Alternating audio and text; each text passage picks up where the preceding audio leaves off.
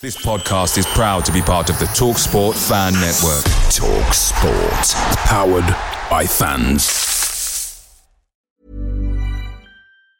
And there That's as good as it gets on this stage. Nissan Townstar EV strikes again. It's an unstoppable van. Unstoppable. Look, just fantastic. You can actually see the Pro Pilot technology in action. Effortless parallel parking. It moves with all the confidence that comes with a five-year warranty. And with a bench full of all-star van experts, there's real strength in depth here. That's all-star quality. Search Nissan Townstar EV and visit your local all-star van centre to see for yourself. Terms and conditions apply. Five years or 100,000 miles, whichever comes first. ProPilot is an advanced driver assist technology. Driver's responsibility to stay alert, drive safely, and control vehicle at all times. The Talksport Fan Network is proudly supported by McDelivery, bringing you the food you love. McDelivery, like McKenna, brings a top tier lineup. With Leif Davis esque delivery right to your door, you'll always be winning with McDelivery. So the only thing left to say is, you win. Order now on the McDonald's app, and you can also get rewards points delivered too, so that ordering today means some tasty rewards for tomorrow. Only via app at participating restaurants. 18 plus. Rewards registration required. Points only on menu items. Delivery fee and terms apply. See mcdonalds.com.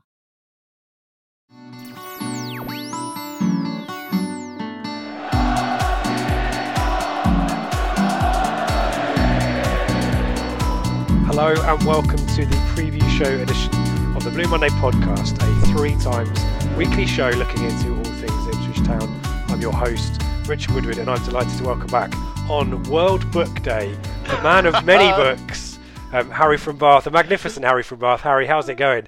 Great. To, and how has today been for you? Great to see you, Rich. Hello, everyone. Welcome to the show. It's been a mad day. World Book Day is brilliant, and I'll say to all parents, there's, I can go for an hour on this. I promise I won't. It's not a threat. if you've got to anybody uh, read that, that 10 minutes a day you read to your children you reap what you sow it's the best quality time looking back now my son's growing up and it's all all in the past but looking back the best quality time we had together was the two of us just snuggled up on the sofa with whatever picture book Hairy Maclary or whatever it happened to be. It was uh, we had great great memories and but I see it with children who come into my bookshop. Those who are read to, they are they have the vocabulary, they have the confidence, and they can articulate their ideas because you've given them the equipment, and it is the best quality time you can have. It's great. That said, um, busy for you though, yeah. It's been busy. Books don't weigh a lot individually. When you put them in a box, there's some mad multiplication thing that happens, which is they weigh an absolute ton. So I've been we've got about I don't know about 30 boxes of books out at different schools over the over this week. Um, we do a lot of work raising money for local school libraries and that. So it's a great it's great fun. It really is great fun. Um, it's not just about the dressing up, which is part of it as well. It's all part of the theatre of it, but it's making books come alive. Briefly, um, I think we saw in the 90s a revolution in the children's book trade where um, children would come running into bookshops the way my generation used to come running into record shops. Yeah. They they're they're confident, they know what they want, and it's just a question of just facilitating it. Really, it's absolutely brilliant. But um, that said, um, on the there was a thread which popped up as, and people started chipping in all their all their books. Oh, um, the football recommendations. yeah. Today, today, it's on at Blue Monday ITFC. It's, that's that's our Twitter handle. It's brilliant. We'll see if we can get it retweeted out. There's a list on there. I mean, if you want, shall we have a quick scan through it while we're on topic, as it were? We, we'll get on to we'll get on to West Brom. Well, we'll Reading. talk about it later as well. Yeah, so um, yeah, I think okay. Chris Ran and Joe's um, list was pretty was a Yeah. pretty col- um, solid core of what I'd recommend. Yeah, Jim Robbins. There was all sorts of different people mentioning all sorts of brilliant books on on the on the list. Steve, it's the it's yeah. There's a there's so much good football writing out there as Love well. kind of Uh. And we were yeah. chatting about that kind of stuff with um with Mullet earlier in the week. Harry's hipsters, the um you know, the following all of these, you know, the the, the Halley Ink thing. If you haven't, this guy's kind of drawn pictures of the away kits and all that kind of stuff. And um, Yeah. I think it's Ollie Marr and Mullet talking about f- subscriptions to Mundial and all that kind of stuff. There's a Yeah. load of great, um, excuse me, a load of great football content out there, isn't there? And, and books. is. I mean, this Yeah. Joe's bookshelf. I mean, he sent us a picture on the Blue Monday. Yeah. That's impressive. There's Yeah. loads, and obviously behind you as well. There's there's loads of stuff Yeah. and lots of different angles on the game as well that maybe Yeah. people don't perceive as well. Yeah, So we'll It's, come back um, and talk through those later on, won't we? brilliant. Yep. Mm. Shall we um Start bef- with Reading. yeah before we um head to the Black Country, let's talk about Reading. Mm. Um, the, another another punch in the guts right at the death. Um, Yeah. Definitely not deserved. I, um, I think you've said this, and I think we, I think we might have been quoting a, a Reading fan when we said it. Um, but the bottom four deserve to go down. I didn't think Reading were particularly good. They Yeah. took their chances when they got them. I thought we were the better team in the first half. But is that the game where you kind of think that's it for us? That was it. I've I mean, we were already kind of in acceptance mode, weren't we? But I've no, I've been in acceptance mode for months now, Rich. I think I've never hidden that. It's uh, you know, the one the one possible um the tail for Reading was that Oliveira went off injured, and if I'm not mistaken, four he's weeks in trouble. out now, yeah. Yeah, Hamstring. yeah, it's um so yeah, that that's you know it's a pyrrhic victory in that sense for them. No, I'd it's I know we've talked about the lack of strikers, and it came up even on the live show. For me, the biggest, the bigger problem, and the bigger issue to resolve next season, whatever league we're in, I'm assuming it's League One, is to get that defence organised. It just has let us down time and time again. And the two goals against Reading symbolised it for me. One was a collective error with the three centre backs in a slightly unfamiliar system, all were drawn to the man on the ball, Yeah. leaving the one man you don't leave free. And again, players with a bit of quality hurting us. Just as equally, the second goal was then down to an individual error. You know, it's um, and they those a combination of one or the other have have done for us. Yeah, either the, the system not working or somebody lacking a, a moment of weakness. And as we know, go back to Tyrone Mings said it years ago. He said in the championship, if you if you make an error, the likelihood is you will get punished. Um, yeah. And I was ruinous that late goal. It really was. But I I wasn't I, I wasn't too devastated because I've factored in relegation months ago. To be honest, Rich. Well, yeah, Yeah. I mean, so I talked Yeah. about this on the flagship on Sunday, and Yeah. um, a little bit on Twitter afterwards. I, I was in the same boat, and in fact, I've I've I, pretty much when Hurst left, I'd accepted relegation was was inevitable. Yeah. But actually, Reading really hurt. I, I wasn't expecting it, um, but it actually did, and it, and it was more, I think, the fact that um, there's always this little. We've talked about the hope, isn't it? There's always that little bit of hope there. But the start of March, scintilla. it's Mm. gone, isn't it? There is there is literally, you know, mathematically, I know we're not down, but but basically, we can't if we can't beat the teams around us, there's no chance of us staying up. And yeah, it just I think it was more the fact that Yeah. we just never win these games now. You know, with, there used to be this time when we'd get something, and you know, under Mick, when things were looking a bit ropey, we'd pull a one 0 out, wouldn't we? We we go to Leeds and beat Leeds two one or something Yeah. we're not even doing that this season, and, and I think that's more the, you know, the the when there's the narrative there to have to suddenly start maybe the kind of impossible um, march to survival. Even we we can't even do that. We can't even kind of give us lingering hope. We you know, I just want the season done and dusted. To be honest, May May can't come quickly enough for me. Yeah. Um, Yeah.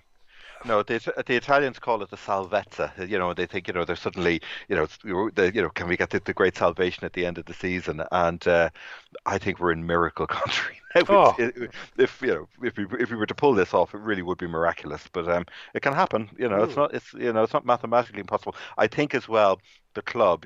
I was listening to Lambert's press conference um, this afternoon. We're doing this on Thursday evening, and um, it was you know as professionals they don't give up until they have no choice but to give up. It's it's mathematically gone. So they're not. They're still keeping their focus. But um, no, no. It was um, it was. But it's it just seems if there's any more salt to rub into the wound, it just seems to get keep getting rubbed in this year. I think It that's does. the worst. Yeah. That's the worst. That's the worst of it, really. It yeah. just hurts. You know, I'd, I'd happily take a 2 1 defeat if we deserve to lose 2 1 and a goal, you know, score your goal in the 80th minute or the 75th minute, but blooming Yeah. on 90 minutes, you know, what I mean, it's just Yeah. every week now. Last three weeks has been late late drama and one of them has gone our way and two of them haven't. It's just um, Yeah. it's just getting tedious. Tactically, I know that you've said before that um, maybe Lambert is cutting his cloth according to the, the what he's got available to him, and the lack Yeah. of strikers doesn't help. But the system in the first half was a bit of a mess. I know you weren't there, but It was. do we want was- to talk about was- systems at all? It, it, it, it was wing backs and diamonds, wasn't it? It was everything in together. it was a bit weird, yeah. Yeah. and it, I think people were saying it was a three-five-two with Bishop up top. I don't. That didn't really work. I think we've got to go with a Mm. kind of one up top with a maybe it's a three or which is what we moved into in the second half and looked more Mm. comfortable. But it's Yeah. going to be tough, isn't it, without fit strikers for the rest of the season? It will. No, yeah, no question. The one thing I think I think Lambert has got a philosophy. He knows how he wants to play. He wants to. He generally tends to play with a big man up front, with a back four. He's got a pretty coherent model to it, and there's a style of play. And just as equally as the way Mick really couldn't change his spots, even though we were urging him to. He had a certain way of playing which was direct and it was pragmatic. Um, I think Lambert knows how he wants to play, um, but he's got to work with what he has inherited. Mm. And it did seem a bit odd. I was trying to work out whether he overthought it and was trying to combat Reading's threats down the side, but also then having extra insurance of having Collins having a back three by having his three good centre backs in. You know, almost who have we got, and let's see what we can make them into. Um, but um, I do think, whereas Hurst seemed to lose direction and and lost confidence as well. I think Lambert still has that inner confidence, and yeah. once he's once he's had his preseason, because he's been banging on about this since pretty much since he's got here, he hasn't had a preseason in years. He's desperate for one, and that's when I think we'll see. You know, I'm looking forward to seeing what happens. You know, we'll, we can judge him more more severely, I think, in late September, early October, once he's actually had a chance to put something together in place. It's um, lots, he talked about lots cleansing. of chat about cleaning. I was yeah. going to say exactly the yeah. same. Yeah, yeah. Um, mm and, and and it feels like it's a mental thing as much as a physical and maybe a tactical yeah. thing. Is you need to kind of rid yourself of this idea that we go a goal behind and that's game over because yeah. that's why the one nils and two nils start to happen, isn't it? And I think yeah. mentally, maybe he's kind of thinking of a clear out because there's a, there's an ingrained way of playing historically from um, the Mick era, maybe even Hurst's way of doing things. Um, yeah. There's also the mental thing of mental fragility about in game um, yeah. how you react to to difficult circumstances, and maybe there's just too many players who are tainted by that now. Yeah, the combination of either conceding late goals or conceding a second goal shortly after the first goal. Yeah, it, screams confidence. psychology, doesn't it? Psychology, it really does. Yeah. So maybe mm. it's got something in mind there. Well, um, yeah. they don't get any easier, do they? Um, no. But um, one quick stat before we um, go, we delve into West Brom. Um, thou- over a thousand town fans, I think, going on Saturday. It's huge, which is yeah. crazy, isn't it? You know, yeah. you think about it. Um, so good on the town. You know, the the support yeah. last week is twenty three thousand. I know there was a, a ticket promotion, but one thousand at West Brom. Hopefully, there'll be big mm. numbers at Bristol City next week as well. But um, it just shows that people may are still bought into it. I know probably a, a, good chunk of those tickets for West Brom were sold maybe before Reading, but but still, it's it, we need to pick it out because it's it's pretty abnormal, as Lambert says. It's crazy. Nathan, Nathan Beales asked a question on Twitter. We'll come on to them later. He talked about the three thing, three positives from the season. When I was thinking about it, I thought the way the supporters have thrown their real class and their true colours this season is a positive. Mm. Whatever whatever's going on on the pitch, as a club, we have not lost our identity. If in, in many ways you could argue we've possibly refound it. As supporters, I yeah, whole, yeah. wholeheartedly agree with that. Yeah. Um, let's talk baggies, shall we? Um, and, okay. and I might drift into um, what would be a Black Country accent or a West Midlands accent rather than a Brummie one. We need to be yeah. clear about that. There's a, there's a difference, folks. Um, have a look on Google. Um, West Brom. so I, have done some homework, Harry. I like to yep. do homework every now and then, and I'm bringing you stats. Okay. I'm bringing you the stat that between the 20th of October, 1984, through to the 4th of April 2000, Ipswich were not beaten by West Brom in 24 matches. In fact, we had 18 wins and six draws, zero defeats wow. in that period. Um, only one of those was a cup tie. So we were f- imperious um, to West Brom in the league in that period. And then ever since that point onwards, we kind of had our two years in the Prem. I think Mowbray possibly took the job there, didn't he? I think yeah. he they spanked us 4 1. I remember Gardso scoring from a corner, I think. Yeah. Um, but we certainly lost 5 1 at home, 5 2 at home, possibly. Since, yeah. since that 24 game unbeaten run, of which 18 of them was wins, it's six, seven defeats, only two wins, one of which was in the League Cup. The League Cup game, yeah. When we made yeah. the semi final, um, yeah. and one draw. Um, yeah. God.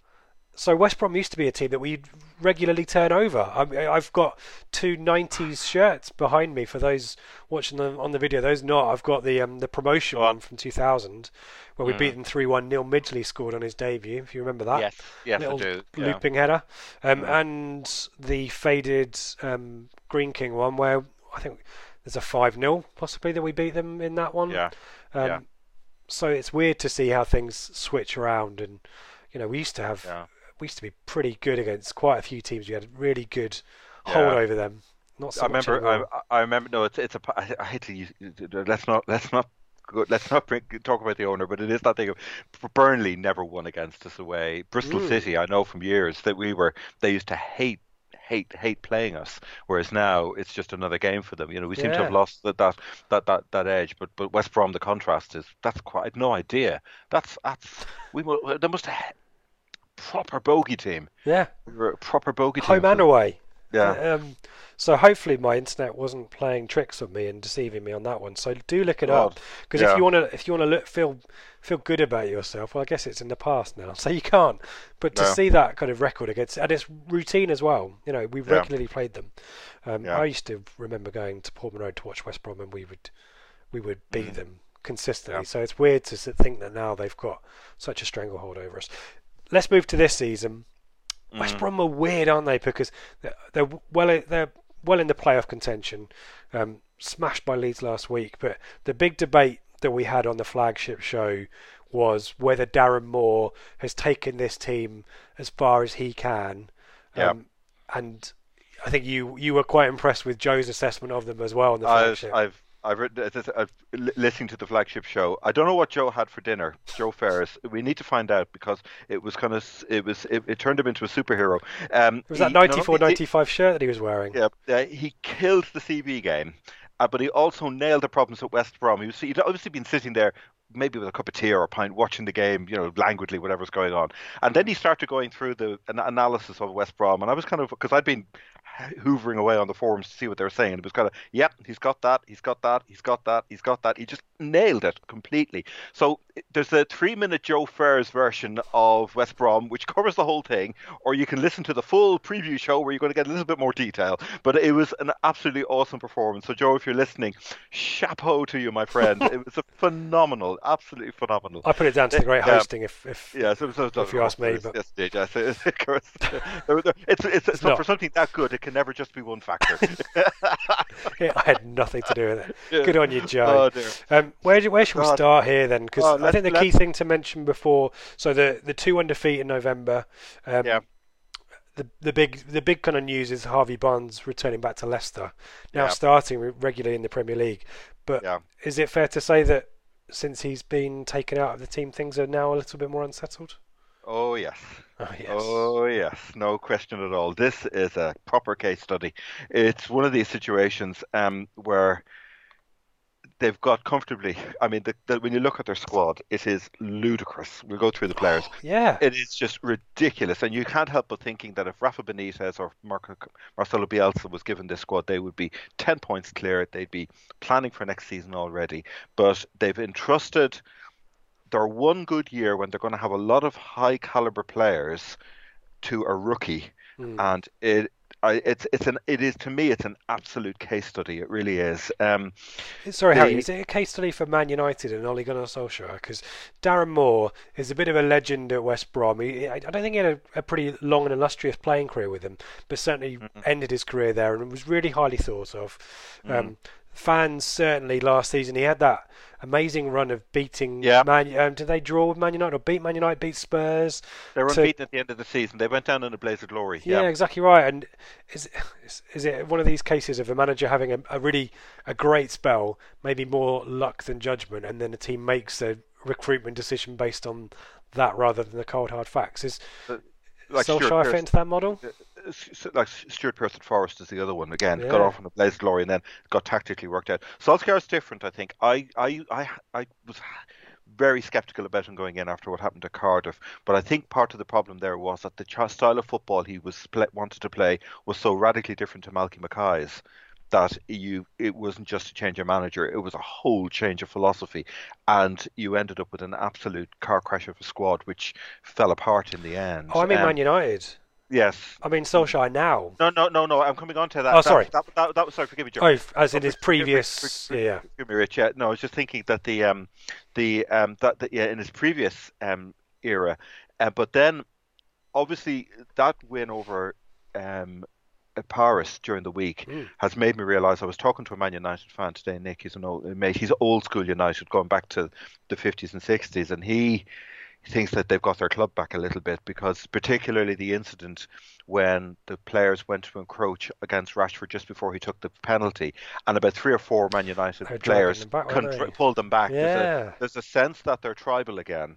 And there's a sense that they've really got that sense of identity back. So um, I don't know, Rich. It's a Sorry, hard that's an one. aside Um, there. But no, it's an aside. But um, but going back to Moore, I think Moore is probably. I mean, I hate to say it. I've written down the word Paul Jewell similarities, and we'll go through them all. It's let's get stuck in. Um, most of them are now expecting it just to be the playoffs. Um, poor home form as well as the other issue. But then they had two chastening defeats. It wasn't just I know they only lost one 0 to Sheffield United, but it was a it was one of the most overwhelming one 0 defeats. Their fans were saying afterwards. The Sheffield United's midfield we know is is is a match it's for tasty, any. isn't it? Yeah. It is very tasty, and that will test you. Any club they come up against, if your your midfield isn't up to it, they will they, they, they will squash you. So um, and then to repeat the same mistake against Leeds because th- there are similarities in the way they both play with that intensity and high pressing. Um, Moore is getting the sense there is that he is getting badly found out. And the thing that has caused it is the loss of Barnes being recalled to Leicester. Um, couple of quotes about Barnes, even though he's not there, we need to talk about him. We always knew that the loss of Harvey Barnes was going to cost us because he could unlock a defence, whereas now it's all one dimensional and we look out of ideas if it fails. Many feared the wheels would fall off after losing him, and it seems to be true. He gave us a bit of magic and dynamic running with the ball, creating goals out of nothing. We lost a lot when he left. We need to look at the starting 11 against. Um, against Leeds um, uh, last week because that highlights Moore's selection problems as well as his um, tactical weaknesses. Um, th- he's got no plan B, that's obvious, but no, it's worse than that. He doesn't seem to be able to learn from his mistakes. And worse again, there doesn't seem to be a coherent tactical philosophy. There's no identity. There's no way of playing. He's putting 11 players out there and hoping that they will come up with something. It's it's, Okay. it's that bad. So The midfield is probably one that Joe cited. In Yeah. certainly a lack of pace, but Yeah, when you put um, uh, Gareth Barry and Jake Livermore into the midfield against Sheffield United and they get overwhelmed, it's one thing. But then to put the same two players in again against Leeds, who are going to do exactly the same thing to you, yeah, then you've got to ask questions. you're going to get swarmed, aren't you? Because there's only is it a three central mid? Is it a four three three? It's a three. Kind of, It's a it's kind of four three three. In theory, it should be a four. The three, one sitting, one dynamic, one one playmaking. right. In the end, they said it was seven. There were they were three players down against Leeds because the front three were so isolated that the other seven were just back running around with hoses. Yeah, I remember Jay Rodriguez looking yeah. a bit desperate on his Yeah. own. They were, t- but it wasn't just him; it was all three of them. So you've got a problem of playing Barry and, and Livermore in midfield, where they just don't have the legs to compete.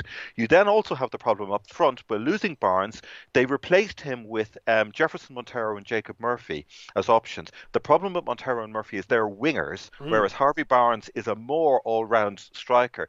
Yeah. And Ben, Ben- Ben talked about this before Christmas that it wasn't just that Gayle Barnes, and Rodriguez were brilliant. The three of them would interchange. So you suddenly have Gayle in the middle, where he's a, he's the most clinical finisher of them all. Barnes would suddenly pop up on the right. Rodriguez would flip over to the left. All this that has gone. You've got Rodriguez in the middle, sitting.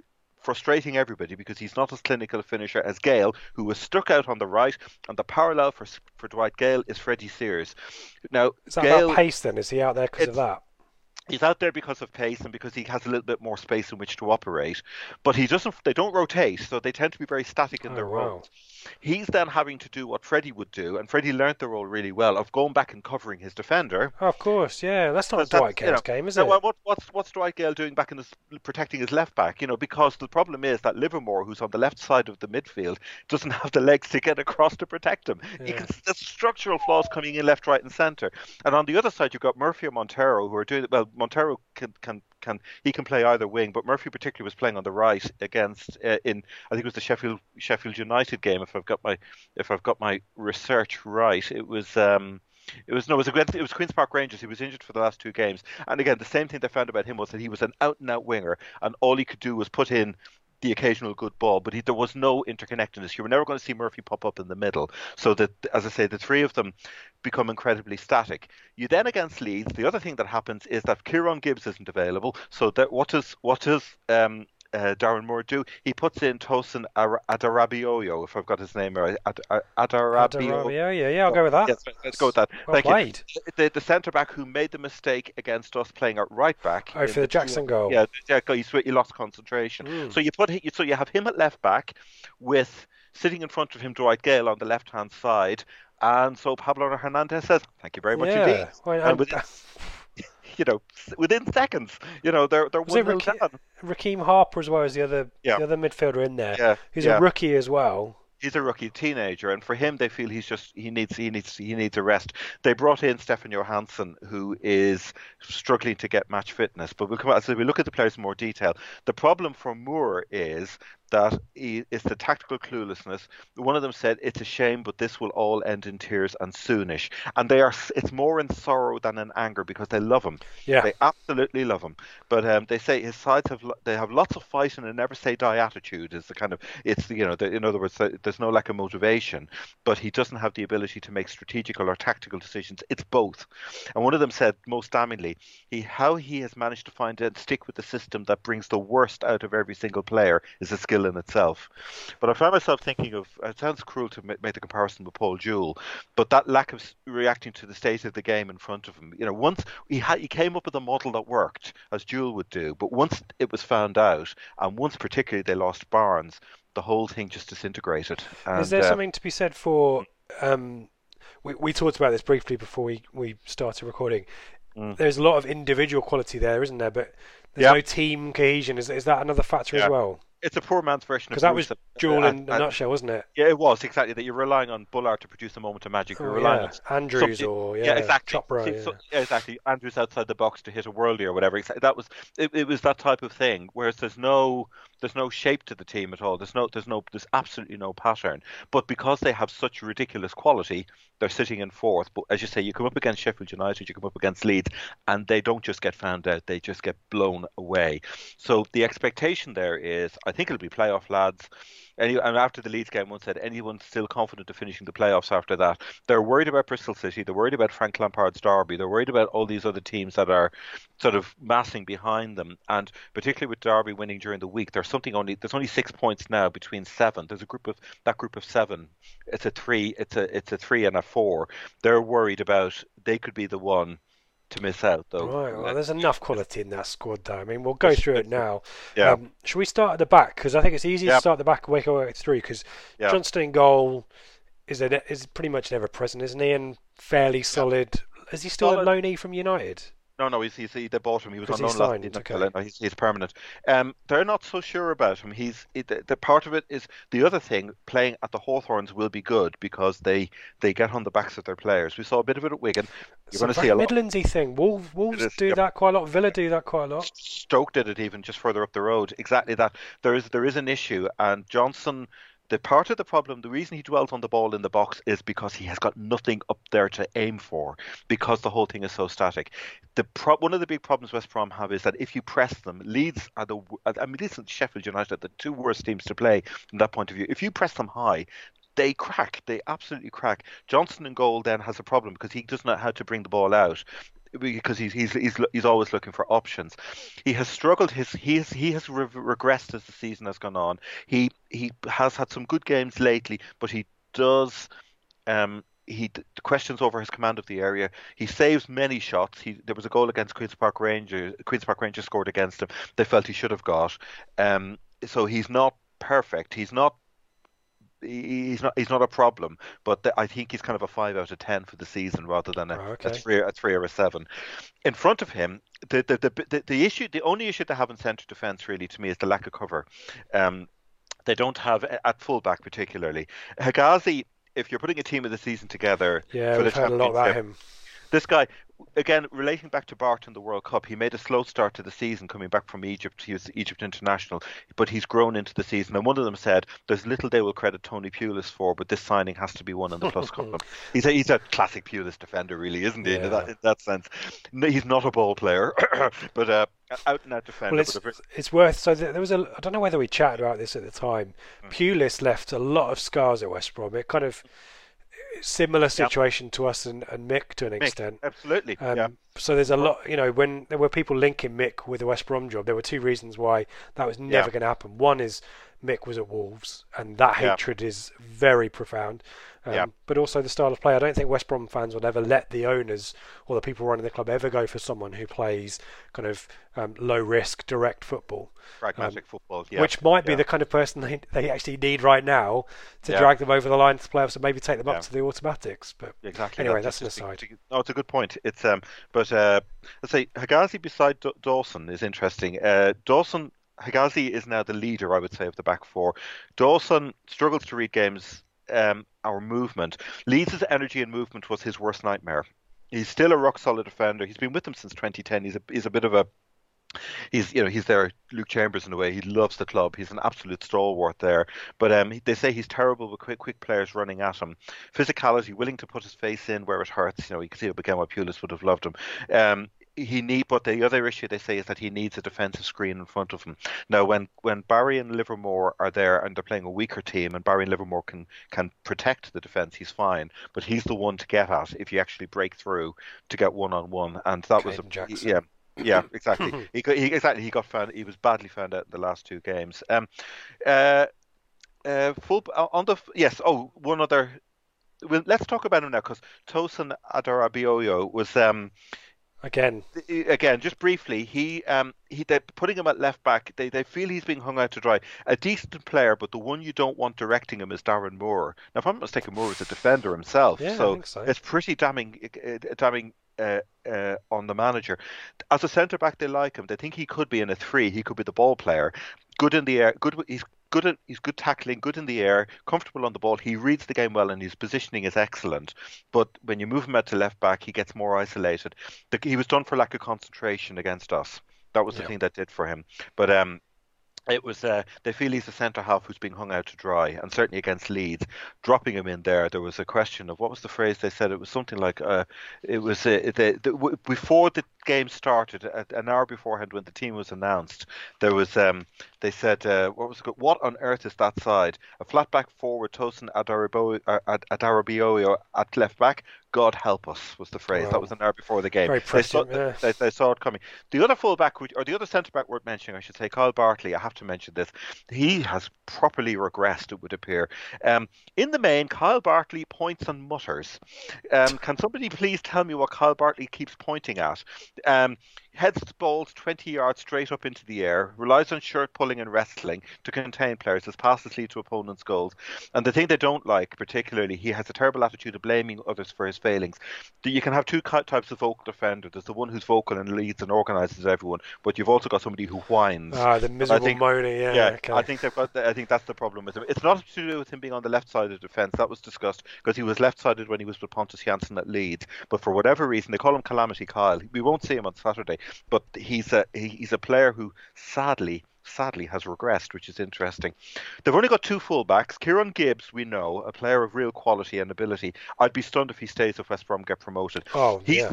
left back. He's the more attacking of the pair. Too good for the division. His touch and technique are miles better than average. I was trying to work out whether there was a parallel with um, Jamal Lewis at, at, at Norwich. I don't think there is because the thing Gibbs has an extra dimension on Lewis in that he can go wide or he can go central, which is a real problem for a right back because you're never quite sure if he's overlapping. He can overlap or he can pick the ball up from whoever's in front of him when they're attacking and and cut, go in field. He has the yeah, he ends up in the penalty area quite a lot, Gibbs. But I He guess does, yeah, yeah. Lewis does as well now. But Yeah, yeah, he's a he's a really dangerous player. Um, at right back, they've also solved a problem there because they, as I say, they really we we fa- you know we got that late goal against them. Um, Holgate, Mason Holgate, great has come in. signing this one, isn't it? Yeah, he played for Barnsley for a while. He's ex um, on loan from Everton, 22 year old. Um, uh, he, they they like him. He gives them real balance. Now he's probably the slightly more defensive. They say he's an outlet up the wings, but I think of the two, he'd be slightly more defensive than Gibbs. I think Gibbs would be the one who'd really motor forward.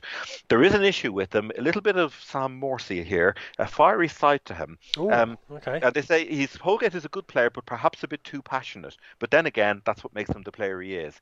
He has a bit of an attitude, but he tackles well and has a nice. He has a nice touching pace, skill and pace. He, they like him. Technically, he's very good. He's he stepped up to the role very very well. But there is something, you know, he can be needled from what they're saying, so that's worth bearing in mind. We've mind. as started well. being a little bit Yeah. shithousey, haven't we? So maybe We have um, indeed. So mm. whoever whoever we've got playing on the up front on the left can just maybe just uh, just see see, see see where it takes us. Alan Judge, maybe, yeah. Yeah, yeah. So, so I say that's as I say, but you can see the caliber when you've got a Ghazi and Gibbs in the defence. You know, this is as I say, this is what we're up against. No the midfielders, we're, we're splitting the two. Barry. Um, splitting the midfield into holding and creative because two slight differences between the two. Barry and Livermore are probably the two. They would be the two frontline holding players. Just quickly, um, 17 bookings between the pair of those two. There you go. You'll be That's it. surprised to hear that um, Livermore has more. Um, Hmm. Nine to Barry's eight, but um, blimey, uh, Gareth Barry. I mean, he's Yeah, he's good on him for still yeah. playing, but he, Yeah. yeah, he was slow at uh, Everton. So Yeah, I wonder whether he's going backwards. I've written down Jekyll and Hyde player depending on who they're playing. Um, they say about him that, um, and it does have a knock-on effect with Rekeem Harper for the, sitting in front of them. As good as Barry is, he can't get back into position if we lose possession. This is against the quick teams. Um, in open games against teams who move the ball quickly, he's horrific. They said he runs the show against poor opponents where his decision making is superb. In the higher tempo games, his passing is terrible because he just can't keep up with the pace of the game. But um, his positioning, his composure are really, really good when they're on top of it. But when they're not on top of it, it can unravel pretty quickly. And Livermore, I've written down, is like a poor man's Barry. He's if anything, he's the, he's worse. He's he's not he's only he's 29. He's not that old. He's um, but again, no mobility. He takes three touches before moving the ball by, sideways or backwards.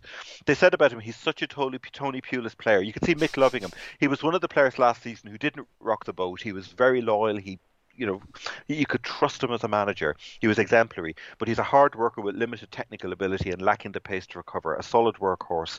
But when you have him and Barry in together, you're automatically unbalancing the midfield. Um, the plan B is uh, Sam Field, who's a youth product who has played a fair bit, often off the bench.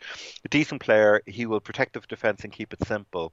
Um, he was in the he got into the team a fair bit last season, but a lot of them blamed I think was Pardew who hung him out to dry. They said um, he is actually quite a good player. I seem to recall Yeah. that. Sorry, yeah, yeah. Yeah.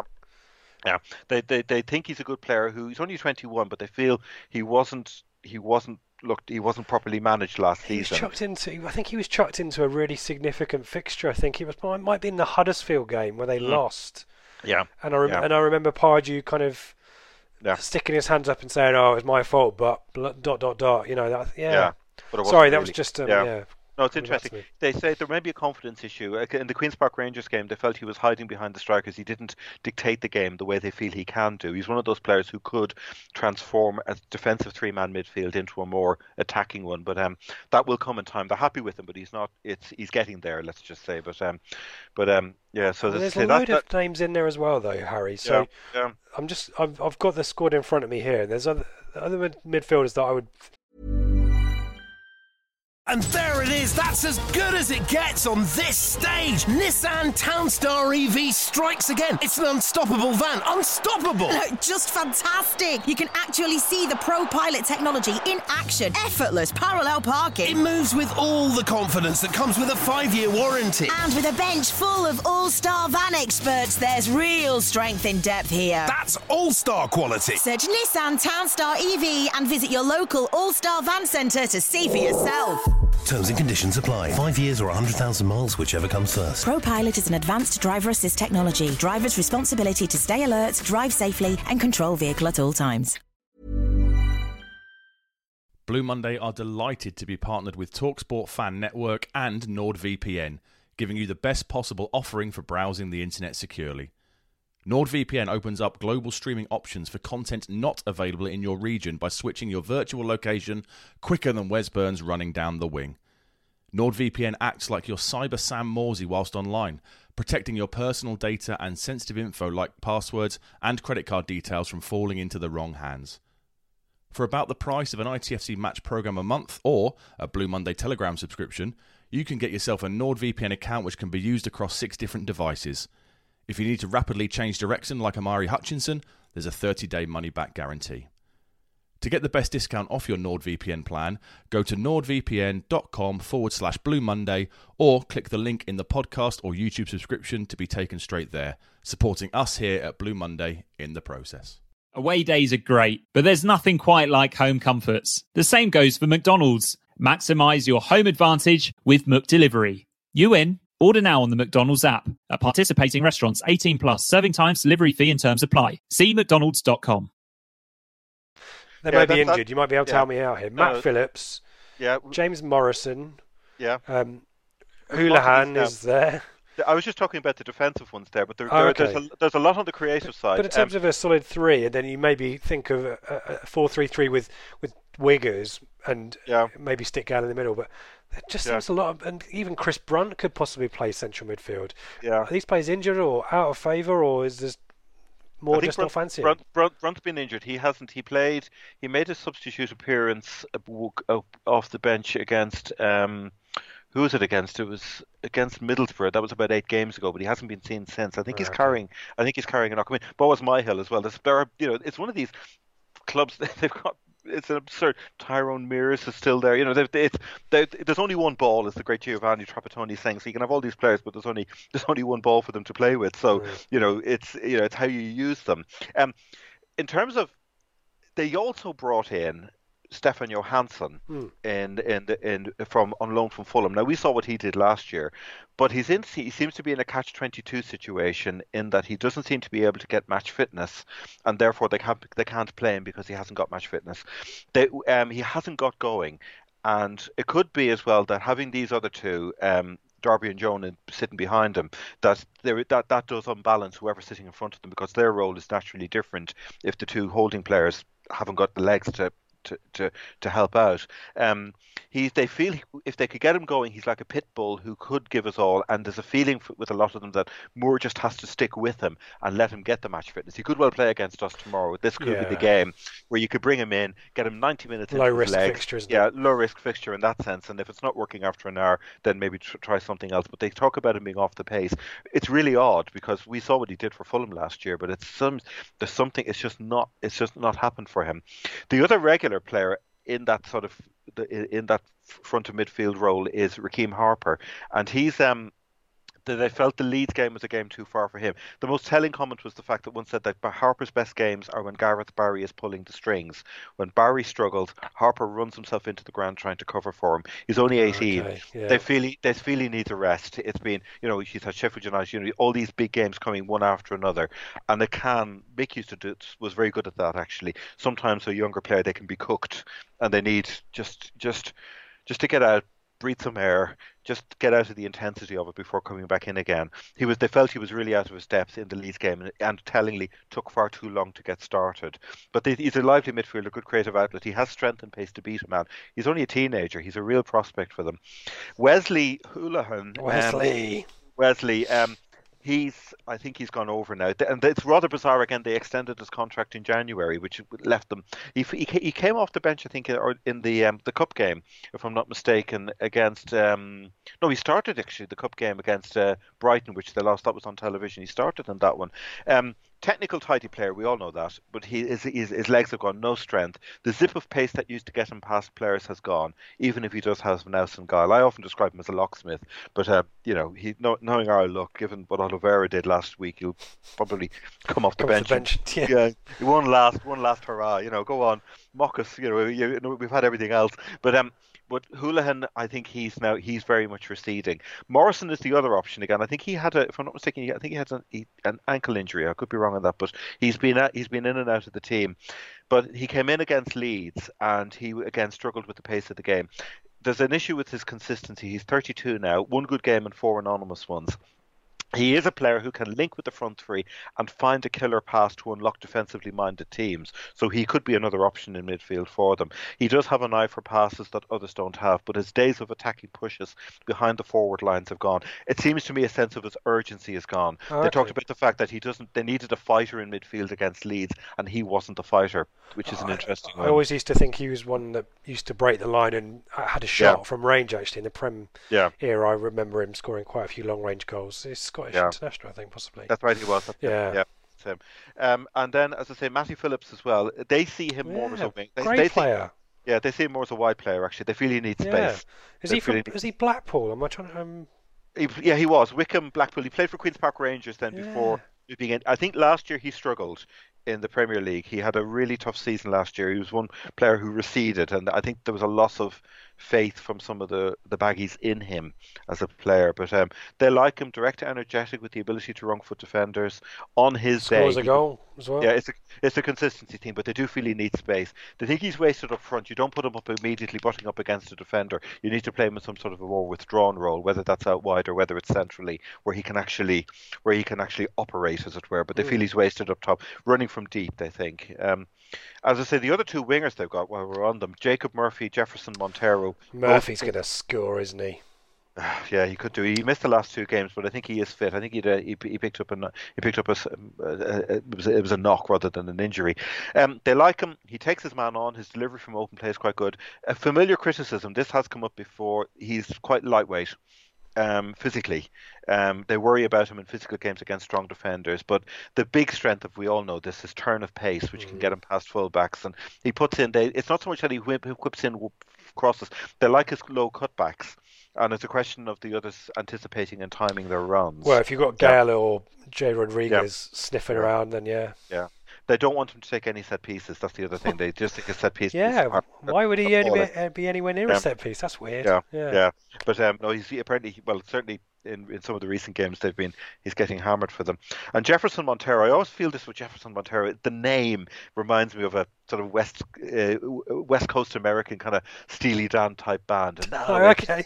it's is it? Jefferson Airplane or something? Was yeah, that Je- maybe that's what maybe that's where it's come from. It could be that now it's Jefferson Montero and they're going to play some slick number anyway. Hero just- Week. Don't forget to Yeah, tip that- your waitress. Yeah. if, if Ben's listening, that's as musical as we're going to get, mate. So don't, don't expect any more than that. But, but but they really think Montero is. I mean, he came. From, he's on loan from Swansea. Ecuador international, um, ex Villarreal originally. Um, he they see him as a bench option, nothing more. He's the best impact sub you'll get at this level. This guy needs to come on after 70 minutes in virtually every game. He looks lively when he comes on. He has pace. Here we go again. He doesn't make great decisions and lacks quality. The great winger truism that we always get blows hot and cold, but um, but they flatters to deceive. You know, he sometimes he doesn't always pick the right. He misses moments when the right the right pass comes along. Um, so he's an option.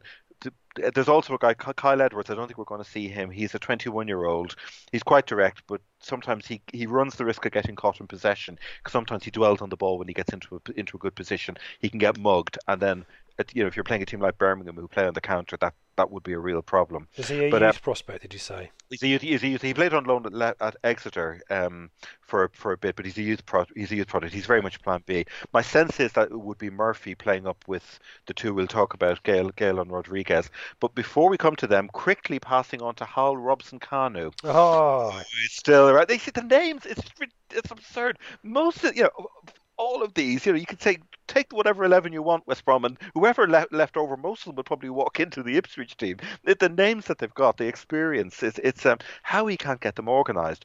But Robson Kanu, I think, is actually he's for years looking at Reading forums. This what we're hearing here, Robson Kanu would have a 20 page thread, no problem at all. He absolutely divided opinion.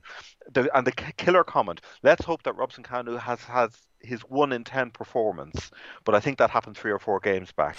We all remember the great goal he scored against Belgium in the Euros, and that got him an end of. Um, window transfer but they think he was a classic end of window transfer that he was a kind of oh let's have him anyway because there's no one else and he's he's yeah. quite his his status was quite high, wasn't he? Because it was he yeah Mm. was. I think Reading were definitely championship at that point, so it was a step up for him. But Yeah. I don't think. Yeah. Uh, yeah, I think there was a queue Yeah. of clubs, but Yeah. no, Yeah, he's he's- got yeah. four goals this season. So Yeah. Yeah. they talk about him. He he puts the, the, he does have you know he has to have some attributes. He puts in a shift on Physical, offers- physical. Ex- yeah, Yeah. exactly. He's he's athletic, so he is that option. But um, they say he only turns up once in a blue moon. Um, they said there was a yeah. He has no attributes other than a fat backside which hits the deck many more times than he miscontrols the ball, and that takes some doing. Well, there you go. And, and the other one I loved was I'm happy. They were talking about uh, one of them said my heart sinks when he comes on after 85 minutes played, and another guy came on and said no, I'm happy when he lumbers on with 85 minutes played, as it means I won't have to watch him lumbering around the pitch for an hour and a half. Yeah, like, at least we. Everything's relative. Oh. Oh, dear. So that's I just could imagine those sayings in the in the Yeah. in the black country accent as the well. accent, the accent, exactly. Oh. You know, the, oh, you know, the fatalism is there, which then takes us on to the front two, which is um, Jay Rodriguez and Dwight Gayle. I mean, you can't go wrong with it. So, how many goals is it between them? Thirty-two goals between them. Yeah, yeah. But It's, you uh, can't go. This is mhm. Jay Rodriguez is a he's a, these goal stats are pretty. He's never been super prolific, but his all-round play. He's a really smart footballer, isn't he? Yeah. Gayle, you know exactly what you'll get with Gayle. He's kind of he's the fox in the box, kind of the Yeah. you know. He's a And finisher. is it a That's four-four-two they should be playing, Harry? Am I? Well, that's that's is- what they think. Is it too That's- dumb that's- to just play that's- four-four-two? No, I don't think it is. I think they could play four four two with the with the quality they've got. They could, or they, yeah, they, they yes, it, it just it's it scream it screams that to be honest as, as a pairing up front with Rodriguez and Gayle operating around him. But um, no, they it's Moore has sticks with this mess. You know, you could easily take Livermore out and stick a winger on, and you know, and it would it wouldn't Yeah, affect the balance against straight against through Robson. I- I- kinda, yeah. I- against a team like ourselves, you know, who, who you know, we're still try, try, still finding our feet. Um, interestingly, though, I mean, for all the goals he scored, Rodriguez divides opinion, believe it or not. Um, one of them says, you know, he doesn't hide, he works hard, he scores a ton of goals. We really should praise him. And there, this is an interesting insight. This, one of them said that he reacts to play. He's a striker who reacts to play rather than anticipating it, which therefore can give off the impression that he's not lazy, but he's behind. He's slow in his thinking. So um, he's not somebody who'll necessarily instigate, but he's somebody who's a pragmatist in the, he, you know, he can read a situation well and then The, the goal that he scored at Portman Road is testament Yeah. to that. That was instinct. Well, I thought that was instinctive, but maybe exactly. it was reading it. I don't Yeah. know. Yeah, but the problem is if you if you're doing that, then the it can then the, the, the, the counter to that is that maybe your your wider attacking play may not be as strong, and they can criticise that he doesn't, you know, in terms of the build-up play, etc. He's he's he- you know, before you get into the box, before you get to that moment when when you can finish, they feel that he's very frustrating, that he doesn't necessarily contribute enough. So it's a- it's a subtle it's a subtle argument, but he does get hammered by them. They you know they talk about the fact that he's no fear of him picking up an injury because he hides from physical challenges. Um, Well, which he is would. a- he had a yeah. massive injury, didn't he? A few Yeah, yes, that's a good point. Actually, I'm not. I'm not defending the West Brom fans. No, no, no, no. I'm, just, I'm playing. reporting their feedback. Yeah, Yeah. Well, well, given the number of goals he's, you know, given he scored a hatful of goals, they should be, you know, glad they'll have him because, like, once again, if they drop, if you know, if they don't get up this year, he'll be, he'll be gone. He will be gone. This is the glass uh, half uh, empty kind of philosophy exactly. that you generally see with these Midlands Yeah. clubs as well. Yeah, and that's for. Just Very briefly. Um, uh, the, the thing about Gayle is the the lack of physicality. Yeah, the reason, he's the not a wide player, is he? If he's out wide, he's been the wrong position, isn't he? Exactly that. They talk about the he can't hold the ball up. They feel that that's the only reason he's not made it in the top flight. He's that classic in between, too good for us, not good enough for the Premier League. He has pace out wide, but the problem again with him being out wide, we saw it in the early times with Freddie, um, and it was it, it has good and good and bad sides. His first instinct was to get in the box. He won't hug the touchline. He just doesn't. He will always drift inside. Um, but he buses around making nuisance of himself. He's very good at pressing teams. Up the, you know, he does. He's a hard worker at the other end. But um, he's um, his pace and finishing are spot on Yep. for the championship, which we know. So as I say, If he's but- in the middle, we're, but- we'll be in trouble, I think. yeah, but sticking him out in the wing, thank you very much. As I say, J- James James Bree would quite happily do a nice, you know, be able to do a job on him. It's it's a fascinating situation. This is when you look at that squad, it is absurd the number of household names they have, and the fact that he can't, that Moore can't organise them into something that's greater than the sum of the parts. It's pretty is, uh, depressing, actually, isn't it it? is. It really is. You know, yeah. And you look at the lack of the lack of quality that we have in depth in our Yeah. squad, and you think, you know, even Lambert could play a better tune out of that squad, I think, than and than anyone, Dar- yeah, you know, yeah. and and maybe again we've we talked about it with Stoke and Nathan Jones versus Paul Lambert. Mm. Maybe Lambert will, you know, have a few tricks up his sleeve on Saturday. You never know. You, you know, you could have seen, you know, mixed team last year going up there with the with Waghorn and the, the the squad that we had, Yeah, and they would have just so done a number on this. that would have been a They- they- one they- 0 Yeah, It would have been a one 0 or a two one. goal from a corner or something. Yeah, 85 minutes. We know it. You can see. Alas, we always say this. There's the caveat we say to everybody. Like you say, we highlight the errors and weaknesses, but whether we're equipped to deal with these is another issue. But at least we, at least we can highlight them. We can bring fifty percent to the party. The rest of it is Exactly. up to uh, the football club. Yeah, Brilliant stuff, Harry. That was I really enjoyed that one. That was Good good. Um, yeah. should we do? Um, so we did a combined eleven. I think you and Ben did the combined eleven back in November. Yeah. Um, we'll probably end on a comment on Bristol City as well because that's the midweek game. Um, Yeah. um, Daryl's done us a combined eleven, but I think we'll let him tweet that out and we can get any Yeah. Mm. responses to that. Should we do the questions and then we should we talk about some of these book recommendations that we've Yes, received? do. Yeah, so let's start with the questions. Um, I'll take them in the order that I see them. Um, Jim Robbins. Um, Harry talks about partnerships and Mm-hmm. Bonds within the team a lot, quite rightly. What partnerships does he th- does he think work, if any, in our team, and can we keep them going for next season? Any Yeah. partnerships developing that you've Um, seen? Brilliant question. I've thought about this one. There's better players form quicker bonds. That's that's an absolute. That's obvious. It's it's, um, but it has to be said. And in that context, if we hold on to Alan Judge, he has a natural ability to make those create connections because he's the most creatively talented. He will he will lock in. That's why he's in, in many ways Lambert's given him quite a free role from what I've seen because he's able to read other players' games with tremendous intelligence. So if Will Keane was to stay, for example, Judge and Keane as a partnership, At Wigan, that was a really key Yeah. partnership, wasn't Yeah. it? that what would that do in League One would just it would Oh. just kill teams. It would just be awful. You know, for the teams we were up against, they would they could really you know that could be very destructive. Um, that said, you s- assuming we keep Judge, Judge Nolan Edwards network, possibly playing off Keane, Jackson, or Harrison, could also be very destructive. That would work quite nicely. The other one I would think of in League One again would be a Bishop, Nolan, and Downs trio. That could again, you could see that working. that. Yeah, the one area, and this goes back to what we were saying earlier. I keep going on about the fact that the defense, to me, is in many ways as big a problem, if not bigger, than up front. That back four needs such a rebuild because of what we of what we have at the moment.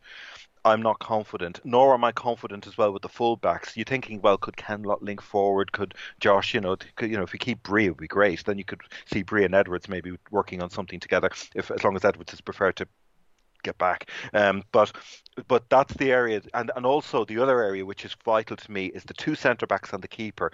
That that needs that piece of the jigsaw absolutely needs to be locked in, and I think we're we're miles away from it at the moment. But um, Agreed, but certainly but certainly midfield and in the final third. There's there's the potential for some for some serious fun next season. Yeah, Mm. it's a, yeah. hmm Um, Jack Slarda, Jack McLean. Um, this is my first trip to the Hawthorns. Um, enjoy it. I would suggest maybe spending more time in the city centre beforehand than going straight to the ground. Um, I'm making a detour to the Cadbury's World. Well, there you go. He's, he's got plans. Um, in our current state, what chocolate bar best describes ITFC? I have an answer already for this, and I'm so pleased with it. But I'll let you it. go for it. No, Harry, go on, No, Harry. no, no, no. You you lead, you lead, you lead. Go well, on. it's a, uh, it's a flake.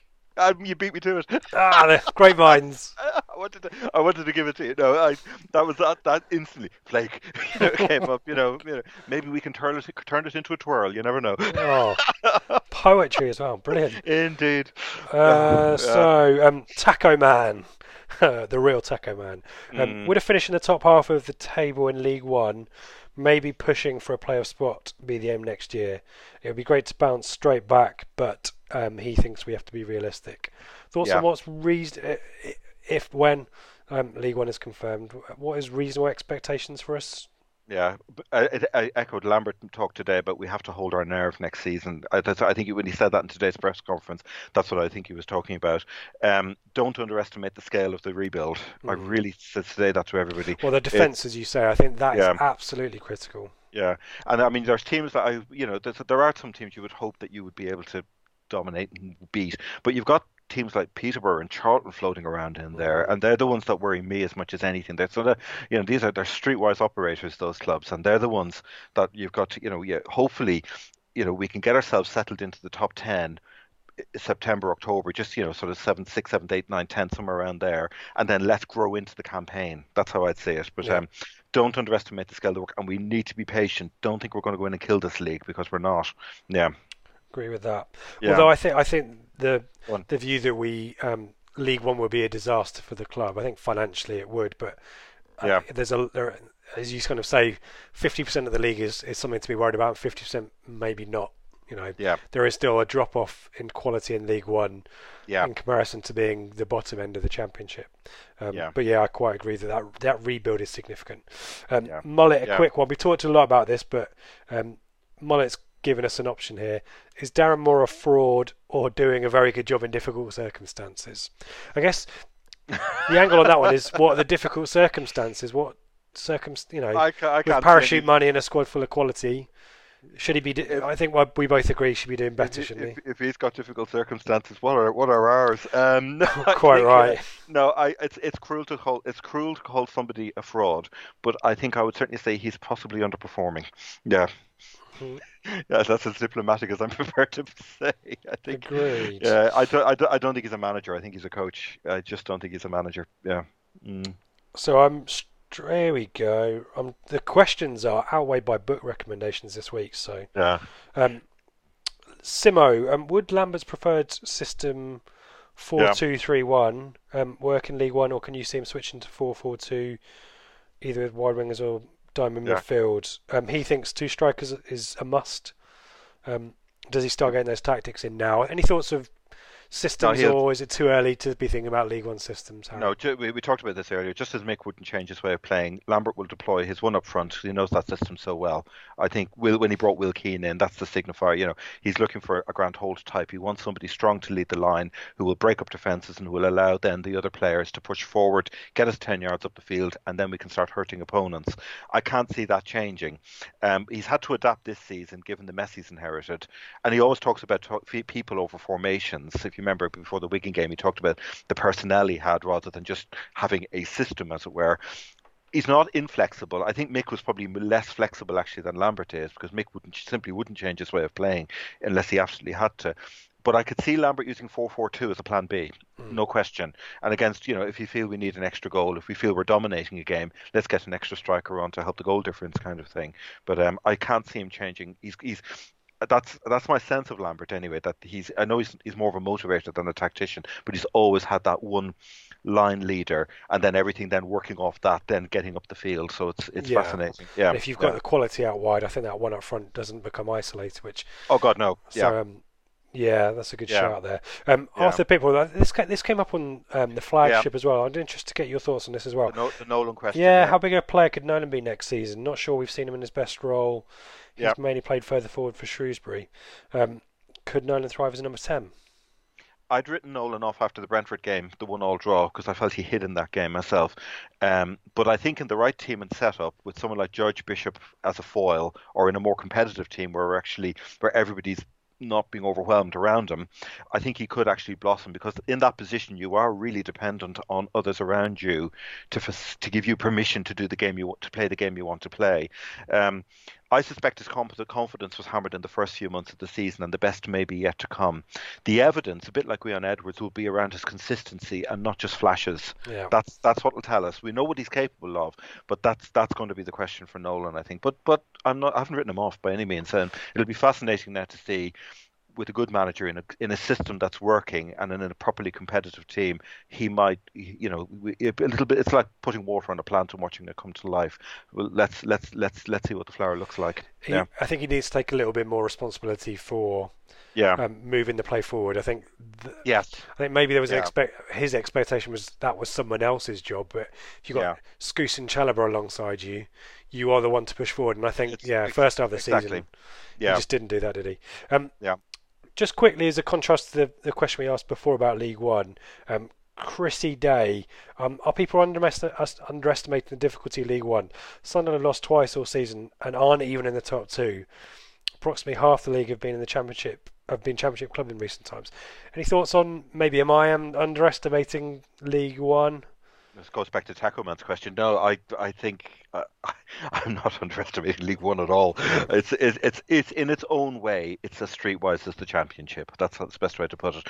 On a lower level, and in theory, we should have more than enough because we're going in as as a, heavy, a relative heavyweight, so we should have more than enough to compete. But um, I'm, I wouldn't underestimate that uh, underestimate that league at all. I really wouldn't. Yeah. And, and Timothy Ann's kind of a complementary question to that is what, Yeah. what do you make of the overall quality of the championship? Um, he's not seen anyone he's been impressed apart from maybe Sheffield United, Portman Road. Um, g- going down seems worse to me because we are losing to mediocre and poor teams. But uh, is Norwich the only team that have uh, got any kind of consistency at the top end of the table? I mean, Leeds had a pretty poor run. Derby have dropped away as, as well. Um, yeah. Is it a It's a- low quality championship? it's a paradox that really isn't it because in many ways the championship is way more competitive than it was 10 years ago and the amount of money that's invested in it. But just as equally so many people complain about the quality of the games that are on offer and it could be just the nature of the football that's evolved within the championship. You know so often it's mistakes getting punished that win games rather than moments of weakness rather than necessarily the out and out creativity you see in other divisions for, for the for the for the size of it given it's one of the biggest in Europe. It's a funny question. Um what would I say it's um Are there any teams that you can single out as having been impressive from what you've seen? No, it's it's it's flashes really, isn't it? I mean, Norwich, yeah, they, are very impressive, but they win all their games three two. That's that raises questions, and it certainly raises questions. Could they do a Fulham if they got promoted, for example? Um, Sheffield United are probably the most complete team, um, but I do think of the ones who are down. Who are vying for promotion? I think if Leeds go up with Bielsa, they would be the ones most equipped in the way Wolves were to stay up there, partly because of Bielsa and the upgrades that they'd get. Bielsa plus money is a problem in the Premier League for the teams. Yeah. That's what I would say. Yeah, it's an interesting question, but I I, I think they all, a lot of the teams at the higher end of the table flatter to deceive. Yeah. Agreed. Yep. Yeah, yeah. Um, one more question. We'll end on this one. Um, Nathan Beals. Um, overlooking the negatives, there are plenty of those. What Mm. three ITFC positives can you guys think of this season? Um, he suggested um, blue action, um, Mm. the better club fan engagement, um, and signs Yeah. of more positive football. Admittedly, not much to talk about. Um, but any positives from your perspective, Harry? Um, I, I echo what he said. I've written down the darkest hours just before the dawn. Actually, when I saw Nathan's question, that was the phrase that came into my head. and there are and there are some. There are there are definitely um, some optimistic things. For me, Lambert and his identif not just in his arrival, but his identifying the need to reconnect the club with its supporters. You have to have an identity before you can actually move forward. Yeah. And I think he's Well, incredibly. it goes back to this Man. United fan that you were talking to Yeah. as well. Yeah, yeah. It's exactly that. You know, there's a certain way, of, and we always talk this the, the, the great mythical Ipswich way, but we do have a way of seeing the game. We have a play, we play with confidence. One of the reasons I love this club is that whenever we get into the top flight, we just don't go up and make up the numbers. We tend to go up and see if we can bloody a few noses. We did it under Burley, we did it under Ramsey, we did it under Robson. Did under You know, Lyall, but- we were top yeah, exactly. five, Yeah. weren't we, at Christmas? Yeah. Exactly. You know, we don't. That's that's one of the things. When we are confident, when we play to the fullness of our personality, it's it's a joy. It really is because we just you know we just tear it up. It's it's one of the great strengths. And I think Lambert has actually identified that. That's the truth that has been sleeping in many ways for years and that's what he's trying to rekindle mm. he's very strategic in his thinking so that's so lambert's a real positive i do think the way i mean talk touched on it earlier the way our supporters have shown their real class and their true colors this season it's been phenomenal unlike other clubs who may you know other other sets of fans who shall, shall remain nameless. But that to me even though we're in severe adversity and so much salt keeps getting rubbed into the wounds we're just going to say no we're not you know we're not going to take this. We will come back. And um, that, that that it gives me great hope. Blue action the most obvious example but not just them. I mean the southwest group let's let's bang on about john banger. They've they've got themselves a banner. It may only be a banner but i know the amount of enthusiasm work thought when that's gone into that um, and they're going to unveil it at ashton gate on tuesday night it'll be brilliant to Brilliant. see it's but it's what it represents. It represents Yes. the fact that this is, you know, we've, you know, w- you know, we're not giving up on the club. We're not giving up as as a set of supporters. We can see hope out of this, and we, you know, and when that when that comes, it will be joyous to have. It really will. Um, number three on Nathan's list, I've written down. I just wrote down a name. It's a small thing, but I loved Jack Lankester. Um, Great I'm very shout. fond of Ace. I could be wrong, but there's something about him I really like, and I remember it's just the Stoke game. He was up against Erik Pieters, and it was hilarious. He just Pieters would have thought, okay, who's this young whippersnapper? I'll deal with him. He gave as good as he got, and if that's symbolic of the personality of the young players coming through, it could be fun. It could be hmm. real fun next season. And I think Lambert again hinted at that today in his press conference when he talked about the fact that a lot of players may not realise what they've learnt this season until next season. Yep. And uh, it's a small thing, but uh, there we go. So Uh, and the fact that uh, another positive, if you're looking for it, is that um, firstly that um, the club have been awarding these young players their first professional contracts, and Yeah. there's the hope potentially that some of them might feature before the end of the Mm-hmm. season. But actually, Lambert has said, I would rather have Portman Road full and Yeah. give away some of my transfer budget to do that and Yeah. bring through the youth players. And Yeah. you know, obviously he'd want the money if it was there. Um, Yeah. But that's again Lambert acknowledging what the fans want to see, a bit of a strategy, acknowledging that he wants a, a full stadium, but also there's a role for the youth players in League One because there should be no fear for the likes of Downes or Bishop who are going to League One. Nor should there be really in us playing likes of Corey and Darver perhaps, or Yeah. or Jan Lankester every week. Yeah, it's keeping it's getting the balance because you do need. I mean, that's why going back to Luke Chambers, I think Marcus can't sit on the fence with Luke Chambers. He needs to make a confident decision, preferably to keep him. Let's put him. Let's put a marker down and say, right, positive decision. We need a blend of experience. We need a few gnarled veterans who who who know the game who can help bring these players along. It's getting that balance right. But you're absolutely right. There's no reason why these players can't come in and blossom. It doesn't work everywhere, but Huddersfield, one of the key things they did when they regrouped in in the championship a few years ago was they hammered down the ticket prices and packed out the ground. And it wasn't the only thing, but it, it, it was probably worth X number of points a season to them, and those points could have been the thing that actually got them promoted in the end. Yeah, so it, sure. it is it's a viable strategy. It really is. Yeah. Yep. Uh, and I guess the one thing that I add in, I add in from a kind of definitely from a more selfish perspective in respect of Blue Monday and stuff like that. Just meeting people, you know, Mm-hmm. Yeah. up and down the country, kind of travel around, and there's always kind of the core there, Yeah. but there's always someone who, you know, you're always meeting people and um, introducing yourself to people and saying hello, and people Yeah. tap on the shoulder, and you know, Wigan. You know, Yeah. miles away from any or any of us, we're kind of Yeah. a long way from home, and you've got a table and a room full of Ipswich Town fans who are, Yeah. who are communing with each other and just Yeah. being part of it. And that Yeah. to me is, is, is just as important, I think. you put your finger on it. Is it the word communing? We are a community. We properly are a community, and it's you know just I'm, I'm so proud to have met and to know so many Ipswich Town supporters. I just know how brilliant they are, and I'm not hmm. being patron. I'm not patronising when I say that. It's an absolute. It really is. It really is a privilege to be part of that group and to support this team. And as I say, and you know, and that's with very little in terms of on the pitch relative to other teams to go on. Just think of what it can be like, you know, you know when we, you know, if we can get some rocket fuel into into the machine. Yeah, You're absolutely right. Yeah. Let's do a couple of minutes of, of um, these Book- books, World yes. Book Day football God. book recommendations. Have Yeah. you got one quickly that you want to start with, Harry? Because I've No, got no, one that I wanted to put in I'm front. happy. No, I'm happy to run through the list because it's. I'll just. I've got my. I've got so many favourites. I mean, my my Ipswich, my all-time Ipswich book. I adore it, and at some point we'll we'll talk about it. Is the Mel Henderson's book, Mr. John. It's it's the nearest thing John Cobbold ever did to an autobiography. You all know it. It is.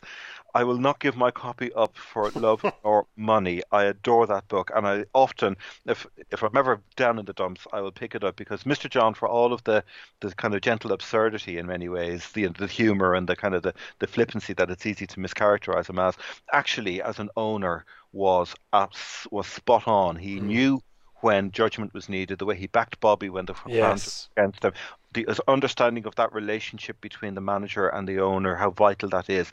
You know, when you strip all of the all of the kind of the ephemera away, he's um Oh, he was he was an absolutely brilliant owner. You know, different era, I know, but um, but yeah, but that's so that would be my, yeah, that's that's probably of all of my books, that's the one I love deeply. Yeah, Good stuff. So what I'll do is um. Oh, yeah. I'll, I'll try and list these out tomorrow if I can. I'll, I'll do a thread or something and Yeah. make sure everyone can find these. The one that I'd recommend that I've been brilliant list. slowly reading over quite a while actually because it's quite a tough read. Is um, a life too short. Um, it's about Robert Enke, the German goalkeeper Yes, who yeah. sadly took his own life.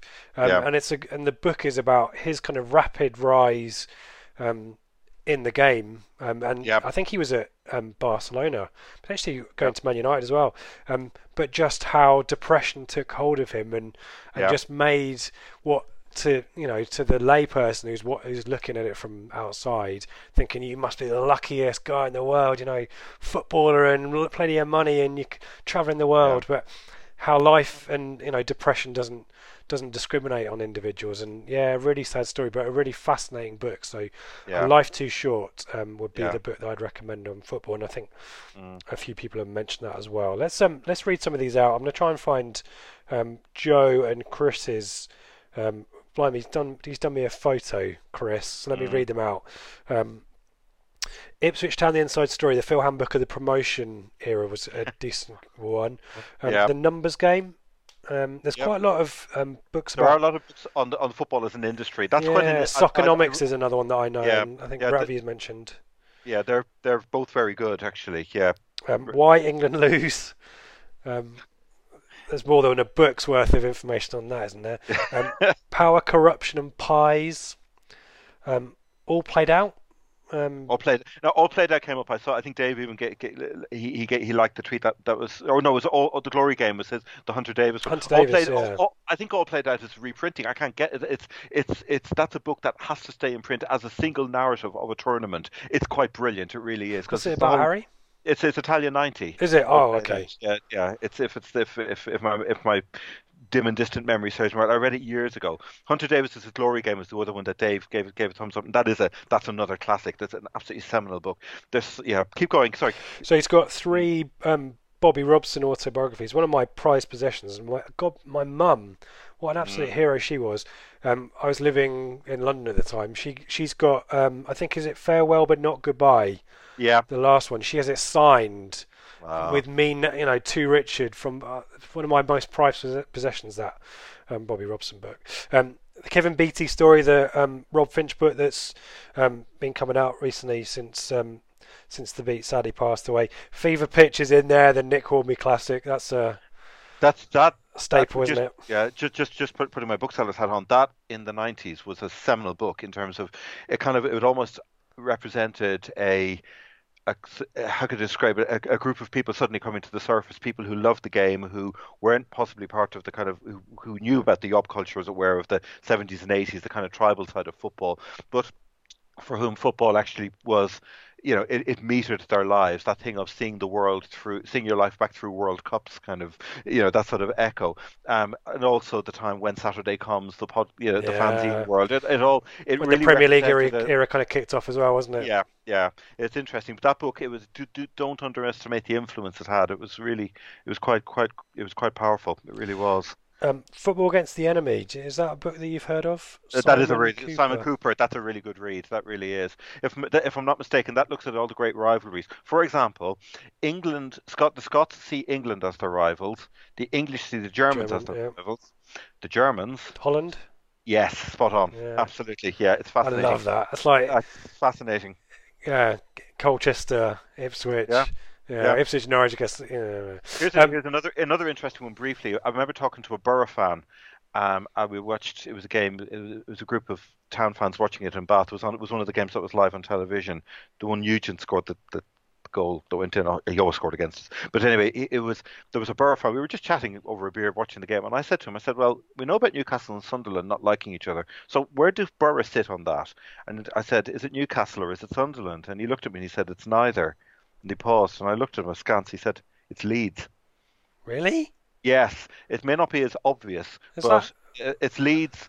It's it's a kind of What's the a sense- distance? Is it like 50 miles or something? it's not that far, but it's also a sense that Leeds. There's a certain confidence about Leeds supporters, which I don't think appeals to many Borough supporters. Okay. Borough if I can politely put it like that. Or maybe a lot of teams have got Leeds as their Yeah, it could, well be. Yeah, I Um, know Leeds Leeds see United as their big rivals, but I'm not sure United see Leeds as theirs. I think United see Liverpool. It's fascinating. But going back to Simon Kuper's book, it's really good. It's Yeah. really fascinating. The psychology of the whole thing, fascinating stuff. Yeah. I need a three for two offer or something like that. Um, the last one Chris has got is the My Favorite Game book, the um, the fan kind of the favorite matches for Ipswich Town, the book that came out a couple of years ago, I think. That's that's a lovely book. Yeah, Um, that's really really good. Where's Mm. Jo- um, Broken Dreams is mentioned by Alistair, but then I think there's a bit of a debate about whether that's a good one or not. I'm trying to find Joe's. Where's Joe's one? It was really good. Oh man. Uh, this is the trouble. The thread has just gone crazy. Mm. Mrs. Nuts ask a question very quickly while I find it. Um, if you were eight years old, what would you be dressing up as today on World Book Day? Um, oh, I saw this question. It's a, yes, um, I'd probably dress up as one of the Twits from Mr. Twit from Roald Dahl to Twits because it wouldn't take a great deal of effort. Just shabby up the beard a little bit. Yeah, okay. Absolutely, yeah. I've always Yeah. quite liked the idea of of dressing up as. Willy Wonka, so I think that would Yeah. be my choice. Um. Ravi, who's got a, he's does um, some great statistical analysis, by the way, worth Mm. um, at Scribbler with Yes. no e at 42 underscore 42. Um, if anyone cares about numbers and the cha- and the changing game, Soccernomics, which we talked about, and the numbers game are excellent. 21st Club's book, Changing the Conversation, is what I'm reading so far, and the modern games are in, insights are awesome. Otherwise, Pep Confidential, Yeah, Bring the Noise, and Das Reboot are awesome. They're all they're all good books. Honigstein, I think, was that's reboot, wasn't it? Yeah, it is. Rafa Honigstein. Yeah, there's a couple. Can I mention? Just looking through Mm. this thread, A- Adam Flat mentioned it's a superb book, Dynamo. It's um you how Ukrainian footballers defied the Nazis and it ultimately cost them their lives. Football often as a metaphor for life, and if I'm not mistaken, was it Jim mentioned a season with Verona, which is hilarious. Mm, yeah, yeah. It's a fascinating book that because my Napoli friend Vince, you know, he get him on the subject of Verona fans. It's it they're it's yeah they're they're quite unique as a, as a set of supporters. They really are. It's um, brilliant stuff. Yeah, Um, Super Franz mentions My Father and Other Working Class Heroes yeah. um, by Gary Imlach. Gary Imlach, that's right. Imlach, yeah. sorry. Um, Yeah. Which Dave Diamond, our mate Dave Diamond endorses. Um, here we go. Uh, oh, Stephen Moore. Let's lobbing us some Stephen. Um, he says, "Just let Harry talk about books." Well, hold that thought. So there's there's some discussion that there is um, negotiations being had, Harry, behind the scenes, aren't there? For Yeah. maybe some summer content on Yeah, football books Postseason- and stuff. Postseason, I'm talking to Ben to see if we can do a series of shorts, sort of, sort of 20 minute, uh, trying to try to keep me down to 20. Anyway, but uh, that's the it's go- where Are we, we on? actually- Yeah. Okay. uh, but the idea being that we could maybe look at one or maybe a couple of books and just do a little, book, you know, sort of book programs where we could just talk about books that you know people can recommend them and feed in comments, their thoughts about what they like about them, and then we can use that as a as a springboard to talk about them. Just a little bit more, you know, just just because we all love the game and just while we have a chance to reflect, it's a nice time to do it. So, Mm. um, but we're we're, we're it's it, we're it's in the it's in the oven at the moment. We're cooking it up as an idea. Yeah. Percolating. We'll Very um, keep you posted Yeah. on that one. Um, Stephen's recommendations are Brilliant Orange, Yeah, David Winner. um, and Yeah. he also reckons the Football Against the Enemy. Joe's Joe's given us um, Fever Pitch again, again, um, a season with Verona again, Mm. um, football in Sun and Shadow. Oh yes, that's my. Oh God, yes. This is uh This is the. Where's it got to now? By Eduardo Galeano. That's the one. This is that's the one there. This is Great is cover. Euro, Euro, Uruguayan writer, um, and I always think the Uruguayans have um, have great a great way to um, they have a great way of describing football. They they, they get football like nobody else. It's they they just in, intuitively understand it. And I'm gonna if I can finish with um, poor Mullets had this. Um, there's a go- there's a goal which is described. Um, where's it gone now? Forgive for everybody listening. Right, this is the goal that won the 1974 World Cup. Gerd Müller. Okay, it's, it's a little chapter. It's only a couple of paragraphs long. It's one of the best descriptions of a goal I've ever come across. The coach of club TSV in Munich told him, "You won't go far in soccer. Better try something else." Back then, Gerd Müller worked 12 hours a day in a textile mill. Eleven years later, in 1974, this stumpy tub of a player was champion of the world. No one scored more goals than he in the history of either the German league or the national team. Now we move on to the goal. Nobody saw the wild wolf in the field. Disguised as an old woman, his fangs and claws hidden, he strolled along, making a show of showering innocent passes on other wor- works of charity. Meanwhile, he slipped in unnoticed into the box. The net was the bridal veil of an irresistible girl. In front of the open goal, he licked his chops, and in one fell swoop he stood naked, then bit. I love the you go. description of the net. I love that. That's fantastic. It's, you know, you're kind of moving into the whole world of literature. Football and Sun and Shadow. He died a few years ago, Ga- Galeano, and I don't know if he was heralded in this country. I, uh, it's a series of little short chapters on on different episodes. It just narrates the history of football, probably from right the way back up to the mid '90s. I think '94 World Cup is pretty much where he gets to, turn of the century. But um, it's a favourite. That that description of Muller's goal, it's yet to be bettered. Mm. It's and it's weird how you know if you wanted to uh, experience football, you go and you go and you say go go and watch a game. Go and you know rock up and sit in the terraces and watch a game. There's something to be said about the about the imagery that you can cast in Yeah. your mind with a book. Yeah. Like football Yeah. imagery in, in writing is is really Yeah. powerful, isn't it? Um, uh, just a couple more to finish off, and because I'd quite like to leave on that quote, but Yes, Joe, we've yeah. got so many on here, so thank you Yeah. everyone for those. Um, Joe also mentions um, No Hunger in Paradise, Michael Calvin book. He also wrote a book, um, The Nowhere Men, Michael Yes. Calvin, about scouts, which I, which I really like. That's so poignant. That book, it Um, really is. Yeah, and kind of how the tipping point about technology coming in and um, making that kind of old, you know, the rock up and watch a player and scout them is, Yeah. is dying out. He's also got the ugly game. Mm. Um, Foul, the secret world of FIFA bribes, vote rigging, and ticket scandals, and the beautiful game question mark by David Conn is also a great writer as well. There's Yeah. plenty of stuff here. Uh, What I'll do is I'll um, over the weekend I'll try and write all of those down, and we'll make a list, and um, everyone can kind of chip in there and give us some thoughts as well. But um, that was really enjoyable. Thank you, um, Harry, for kind of taking us through that. Thank you everyone for your Thank you. recommendations as well. There's Brilliant. plenty of material there. Yeah. Um, and as I say, we'll keep you we'll keep you informed on what the plans are for maybe talking more about Yeah. footy books over the summer. Yeah. Um, should we um, should we sign off with some some plugs? Any books that you want to sell, Harry, that you don't sell for the schools? Um, your blogs and all that stuff. Where can we Uh, where can we find those well, reading? West Brom will go up with formations and highlights videos um, on TWTD on Friday lunchtime, and it will, as everything is, linked at Harry from Bath is my Twitter handle, so it'll all be there. Yeah. Brilliant stuff. Um, you can find us um, the channel at Blue Monday ITFC. You can find me at Ips Rich, um, and I think I will be back. I'm going to West Brom. Um, I'm one of the fortunate few thousand who are off to West Brom, so I have booked my place on the um, flagship show on Sunday with um, Ben and I think Dave as well, possibly. So Brilliant. I'll be back, Yeah. and we will be back next week to chat Bristol City aftermath. Um, Mhm. So enjoy that, and in, and good luck to John and all the guys at the Southwest Yeah. Sports branch as well. Um, Yeah. And we'll be back to talk about Forest, Roy Keane and Martin. O'Neill's Forest. For yes, Roy Keane returning to Portman Road. Can't, can't wait to hear what they say about him. oh dear. Have a great weekend, everyone.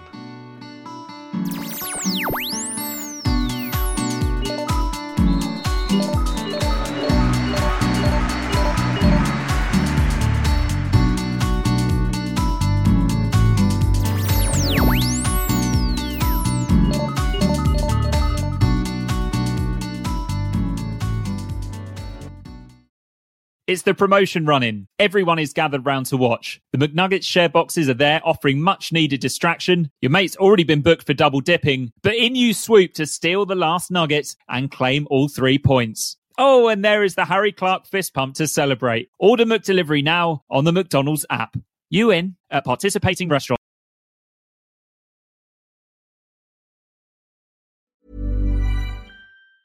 And there it is. That's as good as it gets on this stage. Nissan Townstar EV strikes again. It's an unstoppable van. Unstoppable. Look, just fantastic. You can actually see the Pro Pilot technology in action. Effortless parallel parking. It moves with all the confidence that comes with a five-year warranty. And with a bench full of all star van experts, there's real strength in depth here. That's all-star quality. Search Nissan Townstar EV and visit your local All Star Van Centre to see for yourself. Terms and conditions apply. Five years or 100,000 miles, whichever comes first. ProPilot is an advanced driver assist technology. Driver's responsibility to stay alert, drive safely, and control vehicle at all times. This podcast is proud to be part of the TalkSport Fan Network. TalkSport. Powered by fans.